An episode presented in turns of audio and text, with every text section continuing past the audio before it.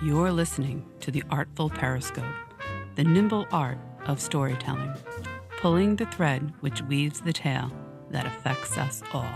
How many threads connect puffs of smoke out of the darkness into the light? I'm Larry Davidson. Welcome to the podcast Artful Periscope, where we explore the nimble craft of storytelling. On this episode, my guest is Lis Wiehl, author of A Spy in Plain Sight. She is one of the nation's most prominent trial lawyers. He has served as a federal prosecutor in the U.S. Attorney's Office. We're about to have a conversation about maybe the most damaging spy in the history of the FBI, Robert Hanssen. Lis, welcome to the program.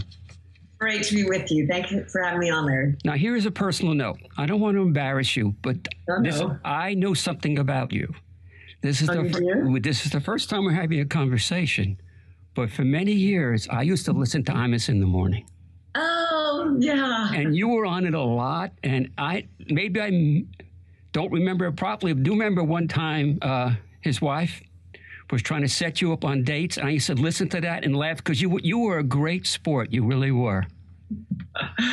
Yeah, that was crazy. Deandra, uh, blonde on blonde days. Those Yeah. were fun days. Yeah, very Those much fun so. days. Yeah, she she she really did try to paint me into corners. I mean, that was just kind of her little style, and and they were nice. It was. Um, uh, you know, rest in peace for Don. Um, but they were very, very kind, and it was a lot of fun. I'm a big fan of people know how to interview other people, and he was a master at it. He had his own style, and he could be kind of cranky. Well, that was part of oh, his gosh. persona. Kind of, But kind of cranky. yeah.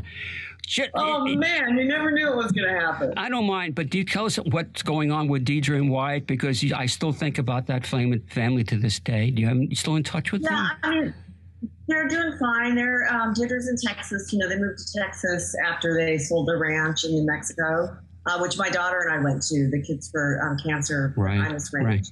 And um, but they went to Texas. I actually uh, visited them in Texas once before Don died, and I think they're doing fine. You know, Wyatt's in school, or gosh, pretty much getting out almost. Yeah. Um, and but it's it's tough, you know. And Deirdre was just such a loving, loving wife, Yeah. so good to him. I mean, he didn't deserve her in some ways. um, you know, she could be, and they would fight. I mean, they would they would have their bickering on camera and off, Right. but you know, clearly loved each other very much. Well, I thank you for that update. Now, what I like to try to do with a lot of writers is I think there's two stories when I try to have a conversation. Emphasize try.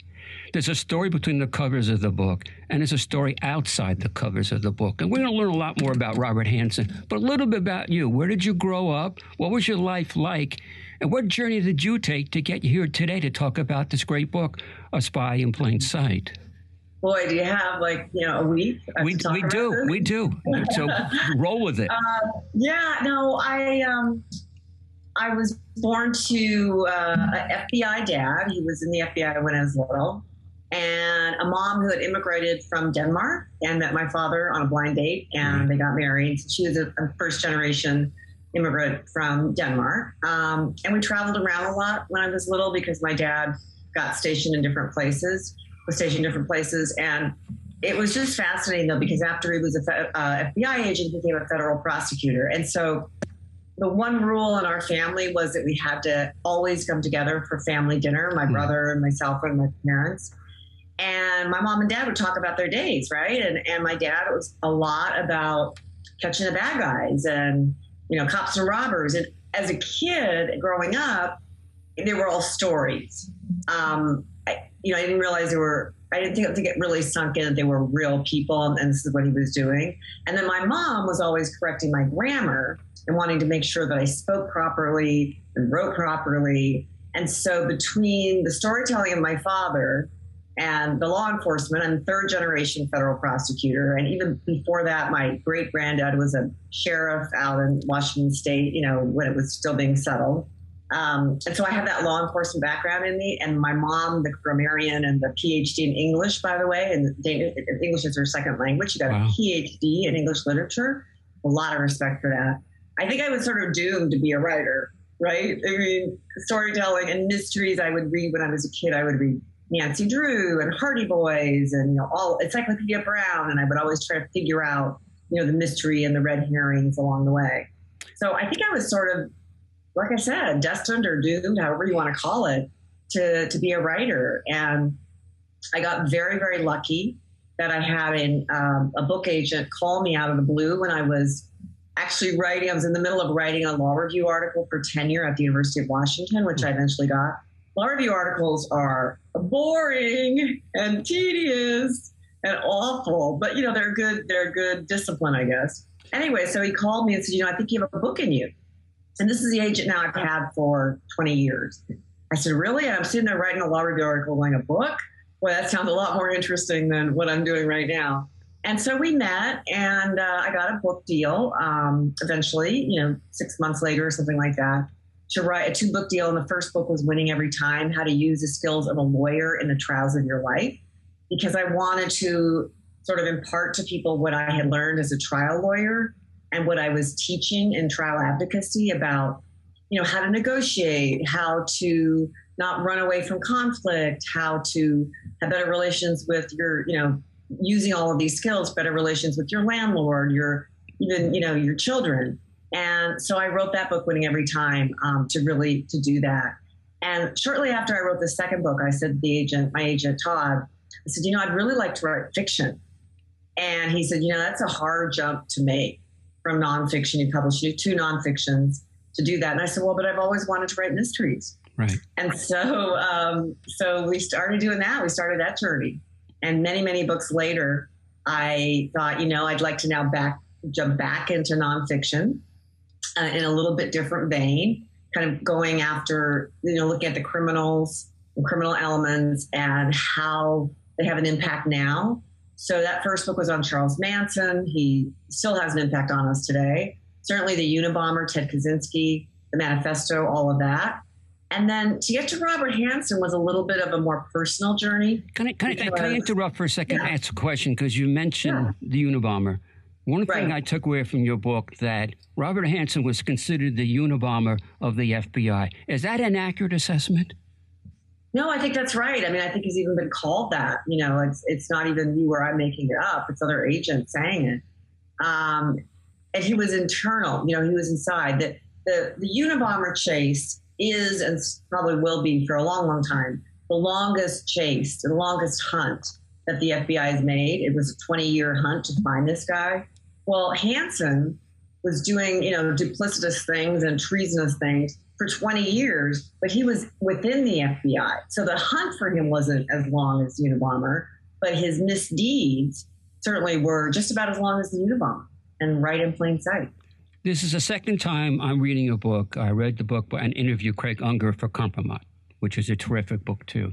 And in there, right. he goes into Opus Dei.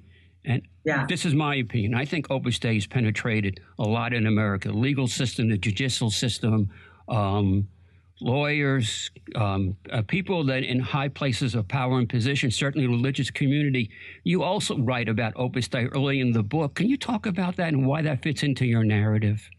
Well, it does because it fits into Hanssen's narrative, right? I mean, he, his persona was devout Catholic, Opus Dei, you know, in that kind of, I'm not going to call it a cult. It's not a cult, but in that, you know, sect of the religion, very strict, disciplined. His kids went to parochial school. I mean, the opening chapter is, you know, with Louis Freeh, the head of the FBI, giving the commencement speech right. with Hanssen right. sitting in the front row. They're both their boys are in the same class and so it's important to him. Um, it informs a lot of what happened with him, and we could talk about what happened with his with his priest um, when his wife caught him, you know, with the money. Um, so it informs a lot of him and the way people saw him. They saw him as this devout Catholic. He went to mass every day. He said the commies were, you know, um, godless people, and so it informs his narrative, and so it became important to me in the book.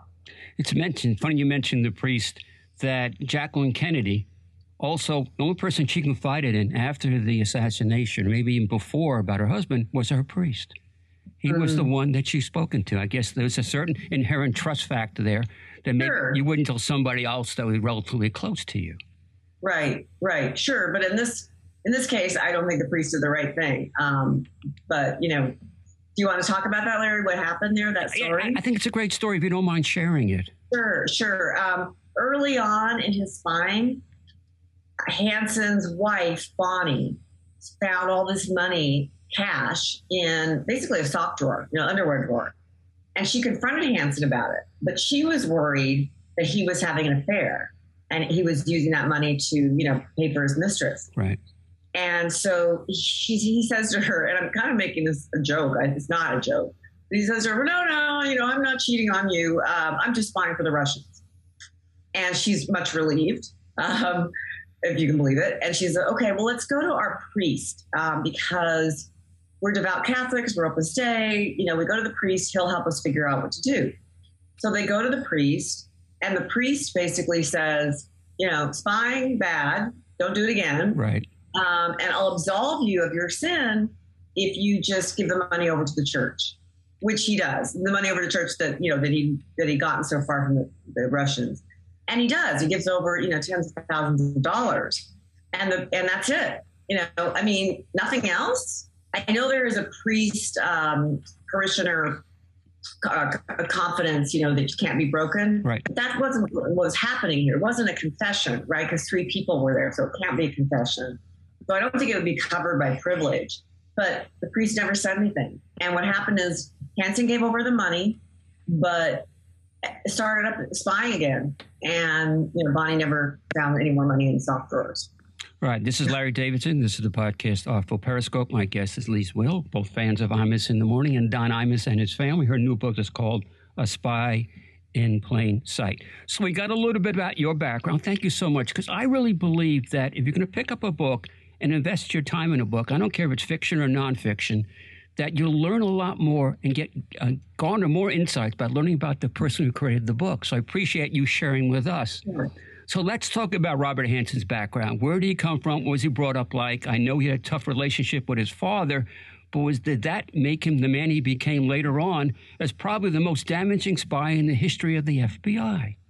Right. I mean, it, it's I'm not a psychologist, so it's hard for me to pin it down that way but you know he had a, he had a basically you know a decent upbringing, middle class upbringing um, in the Midwest. His father was a cop and very very tough on him. I mean, I think all of us would say what he did to him to Hanssen was child abuse.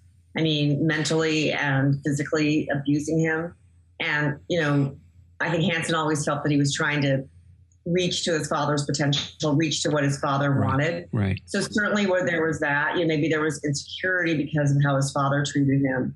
But you know, I'm sorry. This is maybe me being cynical because I was a federal prosecutor and I saw so many people coming through with their sob stories and how they got there, you know, and um, a lot worse than Hanssen, a lot worse backgrounds than Hanssen.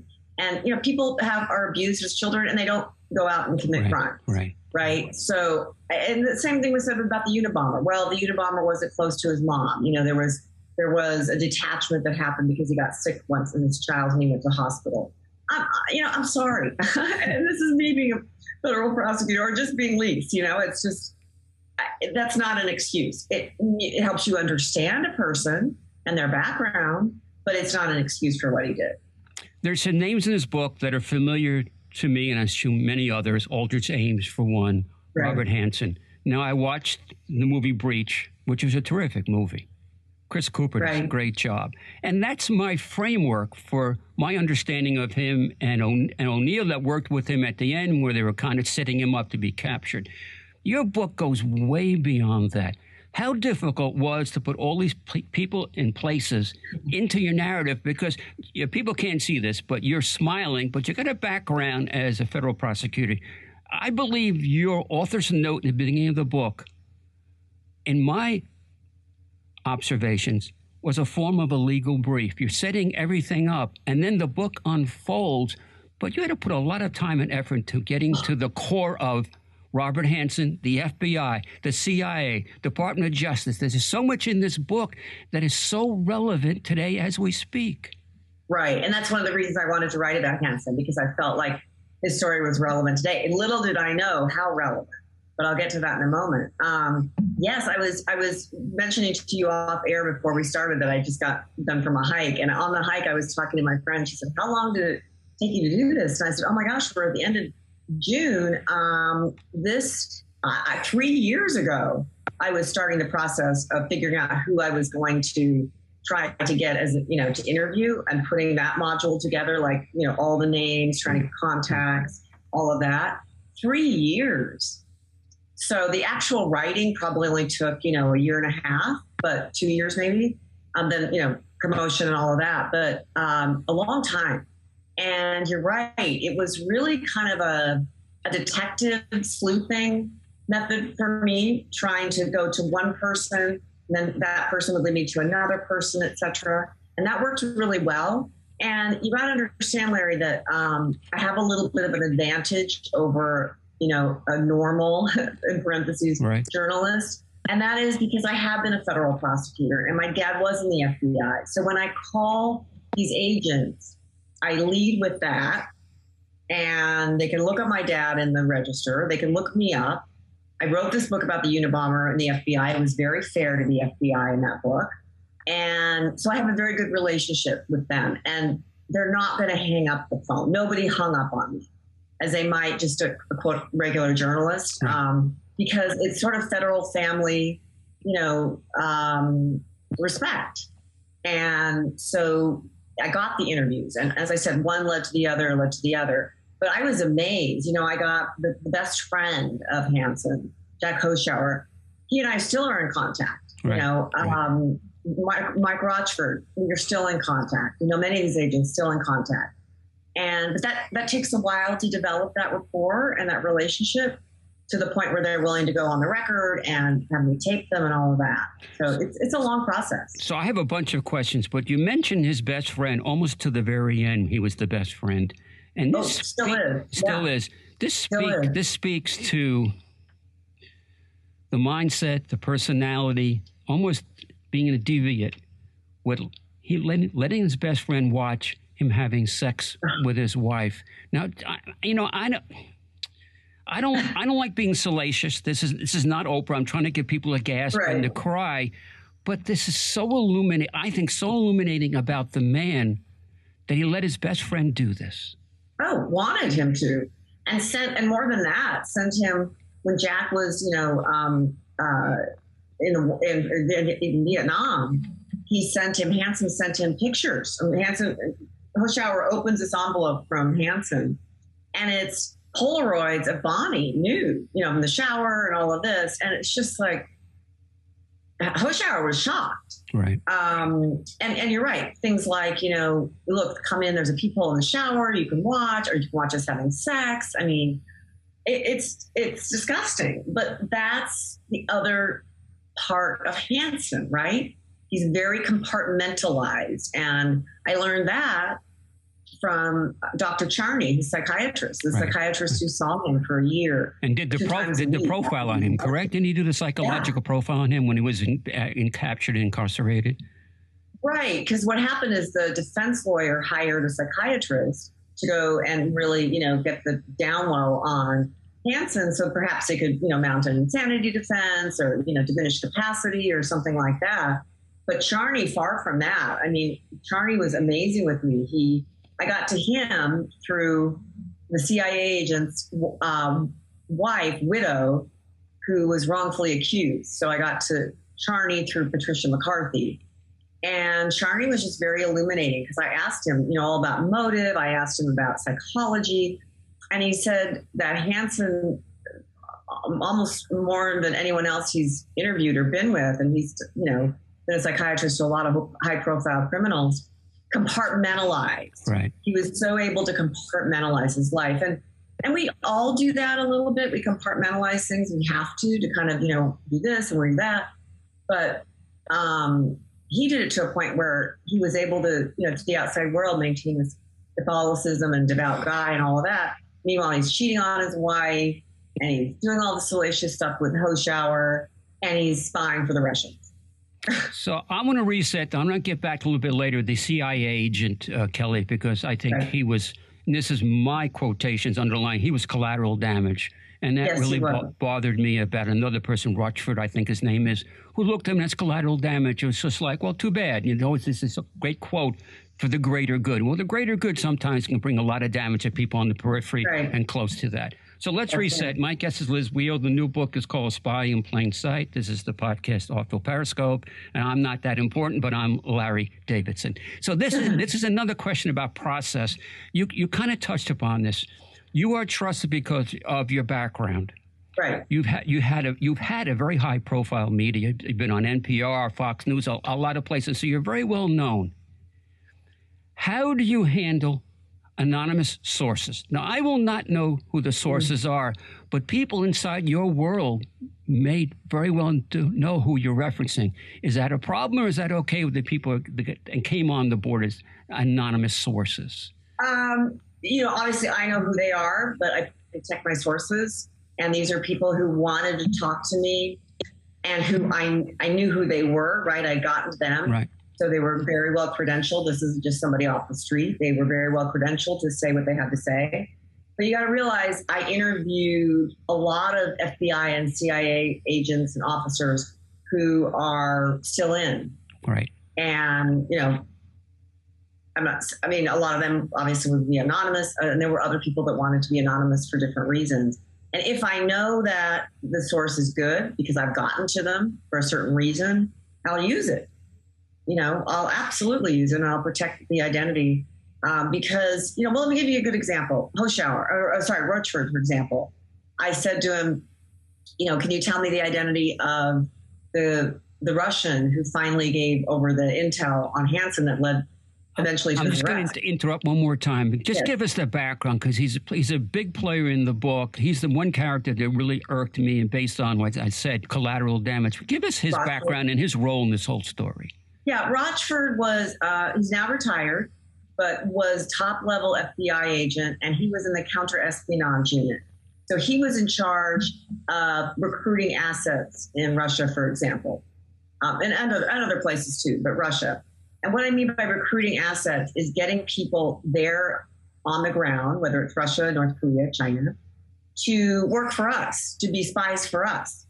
And that's not just what we do, and we pay them and we need them you know, polit- politicians and everybody, they can tell us what's going on, but we need people on the ground, you know, informing the FBI and the CIA. Right, right. So Rochford, that was his job to recruit, you know, recruit these folks on these assets. And, you know, what led to the hunt for a mole was finally Rochford sort of woke up one day and said, holy darn, you know, there aren't any more Russian assets. They're all dead. They've been executed. So somebody must be telling the Russians the identity of these assets, and we must have a mole here somewhere. They didn't know at the ICA, but we must have a mole here. Um, because that's why the Russian assets are dying. So he really, and then he he is on the Hanssen hunt. He's on the Brian Kelley hunt.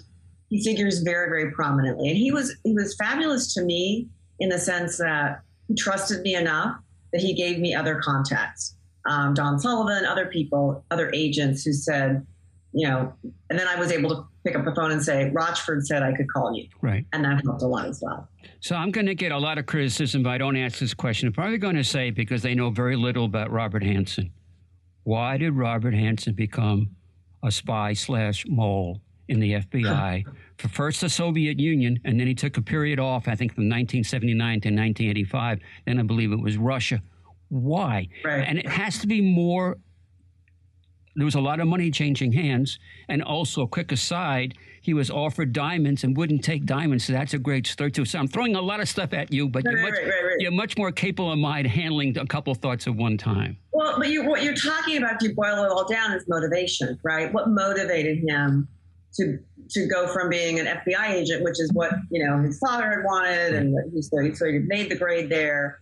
You know, he's an agent. That's a really cool thing to be an FBI agent. But there were a lot of things going on. Let's money first. Right. Um, as I said, he put his kids through parochial school, private school. When he moved to New York, he moved to Scarsdale, which, as you know, is a very expensive suburb. Probably too expensive for an FBI agent. You know, my dad actually left the, uh, the agency, the bureau, um, when they were in a transfer to New York because he said, "Look, I've got this little girl my wife, and I just, just don't think I can afford to, you know, I'll never see them because I'll be living so far away from the city. Right. But you know, he stays in Scarsdale. When he goes to New York, when he goes to DC, he gets to the fancy suburb as well. So he needed the money. all right, so money is a motivator, but I don't that I don't think that would ever be enough.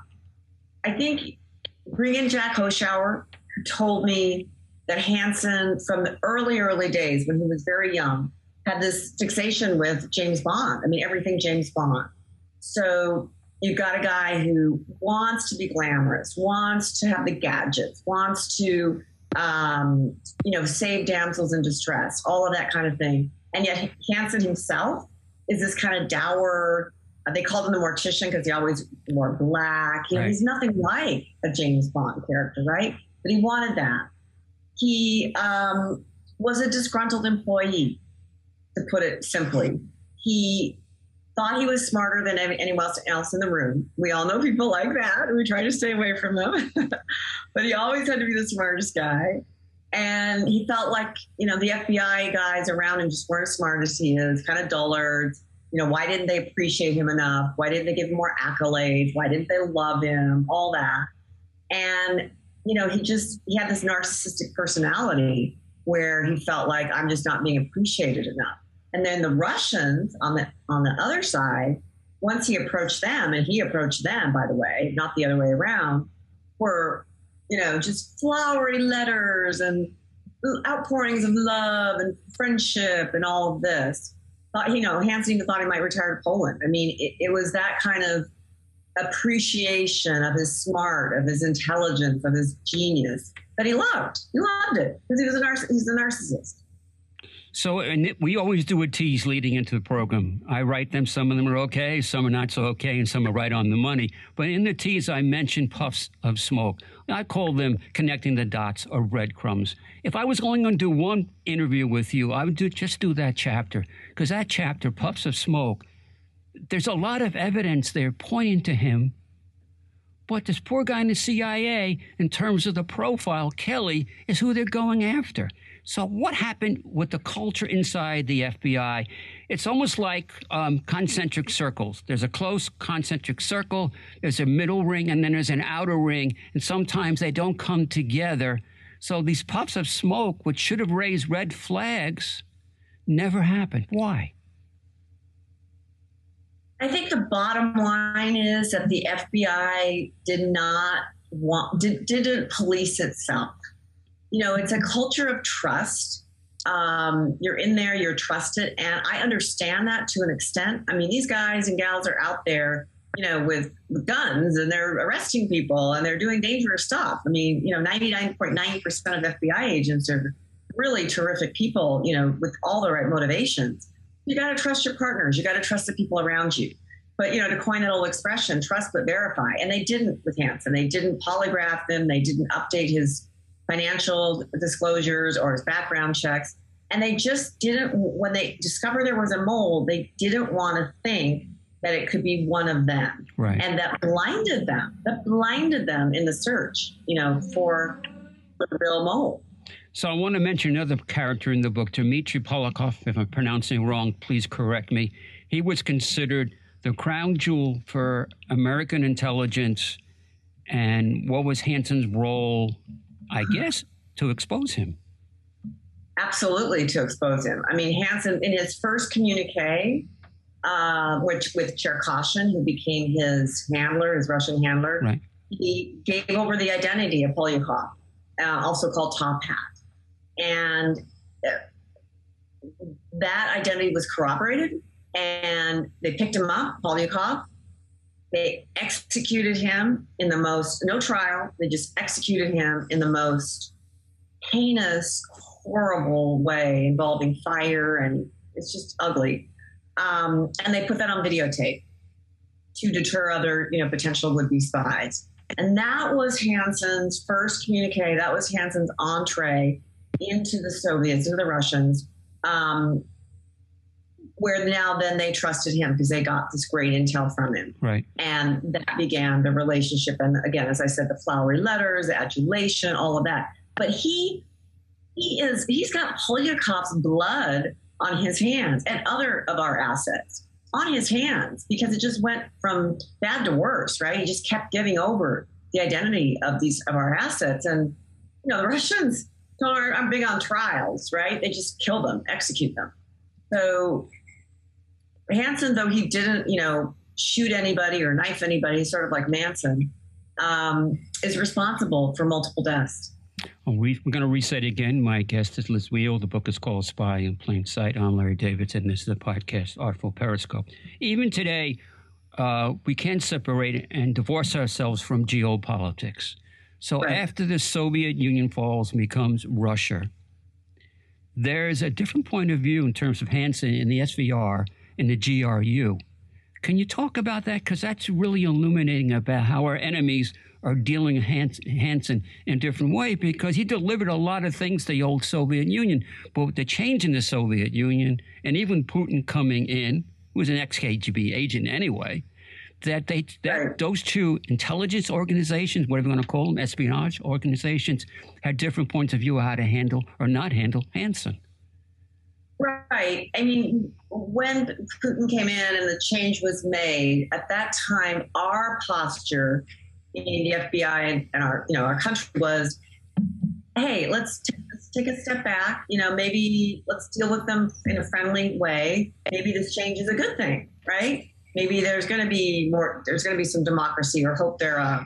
And so it was more of a kid glove relationship, you know, official relationship, and also with our our assets. I don't think though that you know there was really much of a difference. There certainly wasn't any difference in the intel that Hanssen was giving.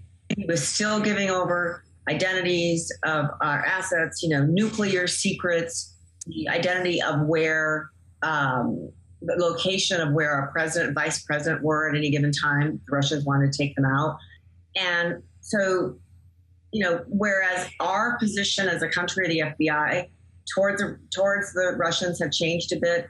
Hanssen's delivery of information just went right on. I mean, there was there was a gap. You're right, but then it picked up again and went right on. And was still his man. Now, um, I'm trying to understand the world around me, and there's been a lot of conversation these days about the role of inspector generals. And if you know your history, prior to Watergate, they didn't exist. They came after Watergate. And the irony there is the former Attorney General, two time Attorney General, William Barr, mm-hmm. did not believe in inspector generals. He wanted to get rid of them. He thought it was an overreach of government power, and that's part of his inherent philosophy, political philosophy. So, what role did the inspector generals play in mm-hmm. dealing with the FBI, dealing with the CIA, and trying to make sure what happened with Hanssen, Aldrich Ames, Pollard, Bloch, and then go down a list of many names that you know better than I. What role did they play, if they did play a role, in kind of quote unquote, in commonality language, cleaning up the mess? Well, first off, uh, they saved his life, Hanssen's life, because he was looking at, you know, treason is punishable by the by death penalty here in this country, and he was looking at that. But the inspector uh, general, the attorney general at the time, said, no, uh, we'd rather take take the death penalty off the table. We'd rather give him life in prison without the possibility of parole. If he'll give over to us all the information that he gave to the Russians, we've got to debrief him many times, debrief Bonnie. Uh, and when we're satisfied, we will take death penalty off the table. So, first thing, they, they, they saved his life. They also were the body to which the FBI had to go to get warrants and things like that and to keep them apprised of the investigation that was ongoing. But the investigation itself was really only handled by the FBI. Sure, they checked in with the attorney general and the inspector general, and they had to get court orders, things like that. But it was all led by the FBI and what the FBI was finding in the matrix they were putting together, right. a literal literal matrix to find the uh, to find the mole. So I knew somebody that was involved with the Warren Commission, Dr. Michael Baden, a medical examiner from New York, and I interviewed Michael and, and his wife, uh, who's also a criminal defense attorney. I'm sure you guys crossed paths. So I know them. All right. So I think about the Warren Commission. So I'm going to jump from there because some people still question it. You had the Webster Commission. Webster Commission. Uh, 137 pages. Anything come out of that that came to brought about real change? And you're smiling, no. so I know you have an opinion. Yeah, it's funny because some of the agents that I spoke with said, you know, kind of gruffly, uh, um, what were these, you know, 20 something year old uh, federal prosecutors coming in and asking us all this stuff about? They don't, you know, they don't know. They don't live in the real world. You know, we did our best. Um, but the bottom line of all those pages from the Webster Commission is, right. is what I had said before, which is the FBI didn't police itself. That was the mistake. They didn't look internally quickly enough. And that culture has to change. You know, so what was implemented things like, you know, it will never happen again, I hope, that uh, somebody's in the FBI for 20 years and doesn't get a security clearance, you know, every five years. I had one as a federal prosecutor. Right. After five years, they did a whole brand new security clearance. And the reason for that is, you know, life changes. Your money needs change, for example. You might be more susceptible to a bribe. Uh, something's happened in your life. And so they stay on top of that. And you know it as a federal employee a prosecutor, an agent, you know going in that that's going to happen. That you can be polygraphed, you can be you know, drug tested. I didn't I didn't eat poppy seed bagels because the, the, the, poppy, you know, can be opium. So, um, you know, because I knew that that could happen anytime, any day, and that was just part of the gig. That never happened with Hanssen. So that has changed now. That there are security clearances, there are updated all of that, and so there are more security measures. But really, you know, what the Webster Commission found was just that the FBI screwed up because they didn't want to look internally. So let's talk about the ultimate screw up of your Robert Hanssen. I believe he has four and a half months to go to retire. he does one more drop. What was I mean, I, I mean, this you can't make up and once again, I watched the movie Breach. You see the whole thing unfold, you know, and it's, it's dramatic. And I don't know how much was accurate. You can tell us if the movie is really accurate. Four and a half months, he would have skated. He would have been free. Right. Right. He does one more drop. Of course, now they're surveilling him. Now they put him in a special assignment where they can check him, keep eye on him 24 7. What was he thinking?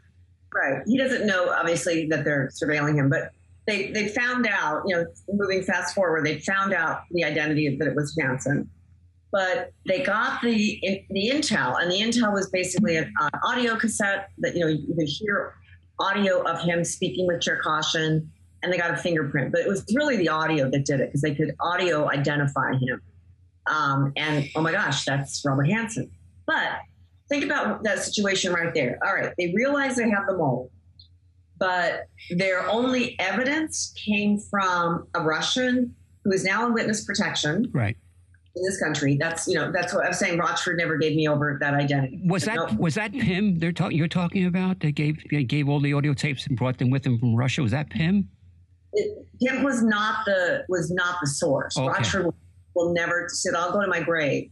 Will never tell who that person was because it wasn't Mr. Pim. Because if I do, they'll be they'll be the Russians will kill him. Right. So you know he wouldn't tell me that, and I appreciated that. I backed off right away because I don't even really know that I wanted to. Um, well, I guess I did, but anyway, I don't know if I printed.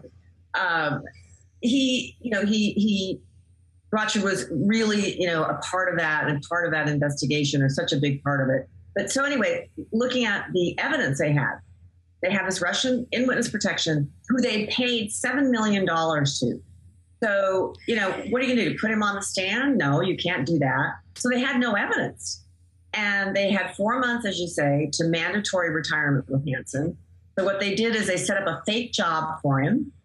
Um, they, you know, to the point where they, you know, gave him a new office with cameras, of course, all in it and all this high tech equipment. And that's where O'Neill comes in, the FBI agent comes right. in because he assigned to his assistant to be his assistant. And they set it all up you know, to monitor him, to hope that he would make one more drop. And he does. And that's where they catch him. So I want to talk about one other person, and we'll, we'll we got a few more minutes with you, if you don't mind, because this this book is ama- amazing, and I and I value your time with us.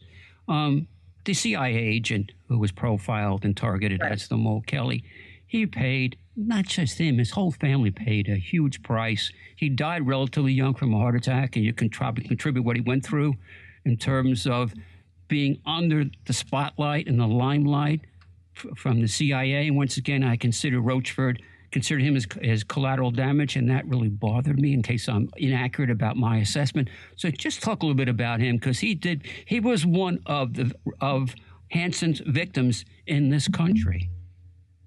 Absolutely. I mean, what happened was they, they when Rochford figured out that um, there was a mole, they they gathered a group of agents and they put them in what they call the vault room. So they call them the vault people. I mean, just you know, windowless.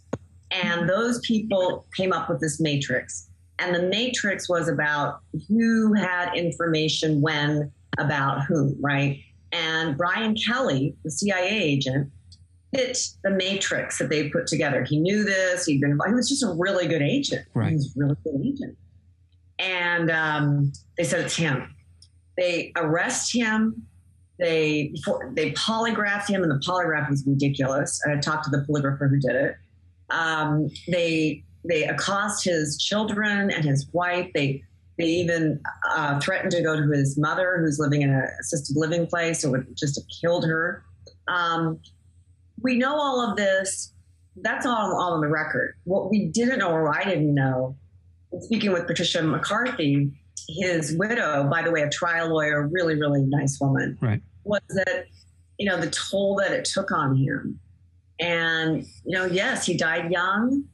He said, you know, certainly this contributed to that. Um, and yeah, calling him collateral damage. I mean, because what happened is then after they figured out it was Hanssen, they had a meeting about, well, do we tell Kelley that, you know, we're not on him anymore? Yep. And they decided, no, you know, we need to wait because we don't want to tip Hanssen off. So, so Kelley's there for all that time that they're, you know, setting up Hanssen and he's being painted as the worst spy ever. And, you know, it's devastating for a guy who was so upstanding and, and, um, and, and devoted really to the agency. So, a quick aside the strangest guy I ever interviewed was a CIA polygrapher. He was Oh. one strange dude. He really was, but I did a, multiple interviews with him on program I had called Riders at the Vine on the Vineyard on Long Island. He also did my radio and television programs in the past. I have never forgotten him, but I think he was more atypical who worked for the CIA than the people that, that you know. So, we tend to end every segment with something I call What Did I Miss? What did I get wrong? So, Lis Wiehl, what did I miss? What did I get wrong? You may have missed just the the absolute duplicity of this guy. You know, the compartmentalization that Charney talked about. I found that mind-boggling. I also found, and this this was really frightening, and still is. The, we talk about relevancy. When I asked, when I did all these interviews with the FBI, FBI agents and CIA operatives, I asked them all. I said, "Could there be another Hanssen today?" And to a one, to a person, they said yes. And then many of them, you know, unprompted by me, followed up with, and there probably already is. Now, I don't know about you, but when I think about that and, and Russia, especially now vis a vis Ukraine, Right. that is really frightening stuff. To think that we could have a, another mole. And at this time, it would be a better mole because Hanssen was copying things off on the Xerox machine. He was stuffing his briefcase full of paper, all of that, and walking out. Now, you don't need to do that. You just put it up in the cloud, put it on thumb drive, whatever, and you walk out with no evidence on you. And computer hacking, cyber hacking, cybersecurity, all of that is somewhat easier to do than the old fashioned stuff that Hanssen did. And that's very frightening, I think, and very frightening, especially in today's culture. One last question because uh, I've been glued to the TV set watching the J6 hearings. And we, Right. we did, we're recording this podcast after the last one where um, the speaker's person Yeah. um, testified yesterday in D.C. and it was explosive. I, I don't know if it opened up any eyes outside of the world, your world, and in a sense, my world. Uh, 24 year old woman, by the way, I know. Very brave. b- very brave. She's getting some hits already, saying that some of the stuff that happened in the limousine. It wasn't the beast, by the way, that the president was in. Was in. It was a suburban, so these things could have happened. Some people were saying it didn't happen, but that's just a small thing to focus on. But what she talked about, and your background, and nobody's above the law, and the legal system and the Department of Justice as a federal prosecutor, I really like to know your thoughts and your reactions to what we're witnessing today in American history. It's just uh, these hearings are illuminating, and I think we all need to be paying attention to them. And this woman who testified, I mean, even if even if she got a few things, you know, inaccurate, right. um, let's just let's just say that. I don't. I'm not saying that that's true, but let's just let's just give that away. Still, still, you know, if half the things she's saying are true, it's just extremely frightening. And you know, getting back to sort of the mole and the FBI, at the very top of the administration, your boss upon boss upon boss, the president himself, is cozy with the Russians, um, embracing Putin, and you know taking the Russian side on many things. That's that trickles down, and anyone who could be thinking about being a spy, they can glom onto that and say, "Oh, it's not so bad. Look, our president loves the Russians. You know, we should get closer to the Russians. Maybe I'm even doing something good by spying." Right? People have to rationalize what they do, and so the effect from the top on down in these situations can't be um, can't be diminished. Right. It has to be understood. It's this is crucial stuff, and it has a, a huge impact on all of us. What I can say is you've elevated from the bottom to the top this particular podcast. My guest has been Lis Wiehl. Her book is called Spy in Plain Sight. Liz, thank you so much. I appreciate all of your time. Very absolutely. Have a wonderful day and, and enjoy Long Island. We will. Thank you so much. After the break, some final thoughts. I'm Larry Davidson. This is the podcast Artful Periscope. We'll be right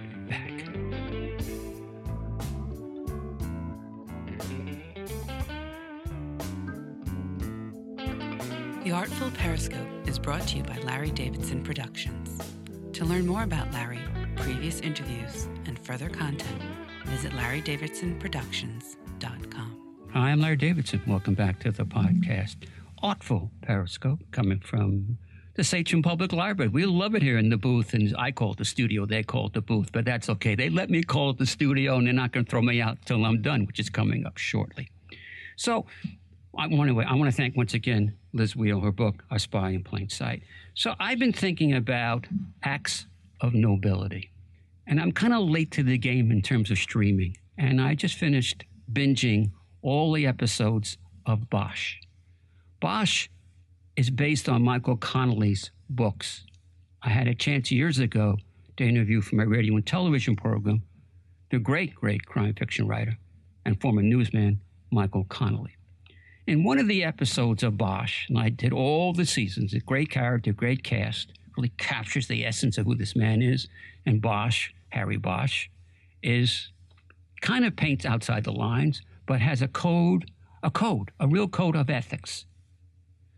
And there's one uh, one season where he's undercover and he's tracking shipment of drugs. So he's undercover and he goes in as a guy who's addicted to uh, a drug.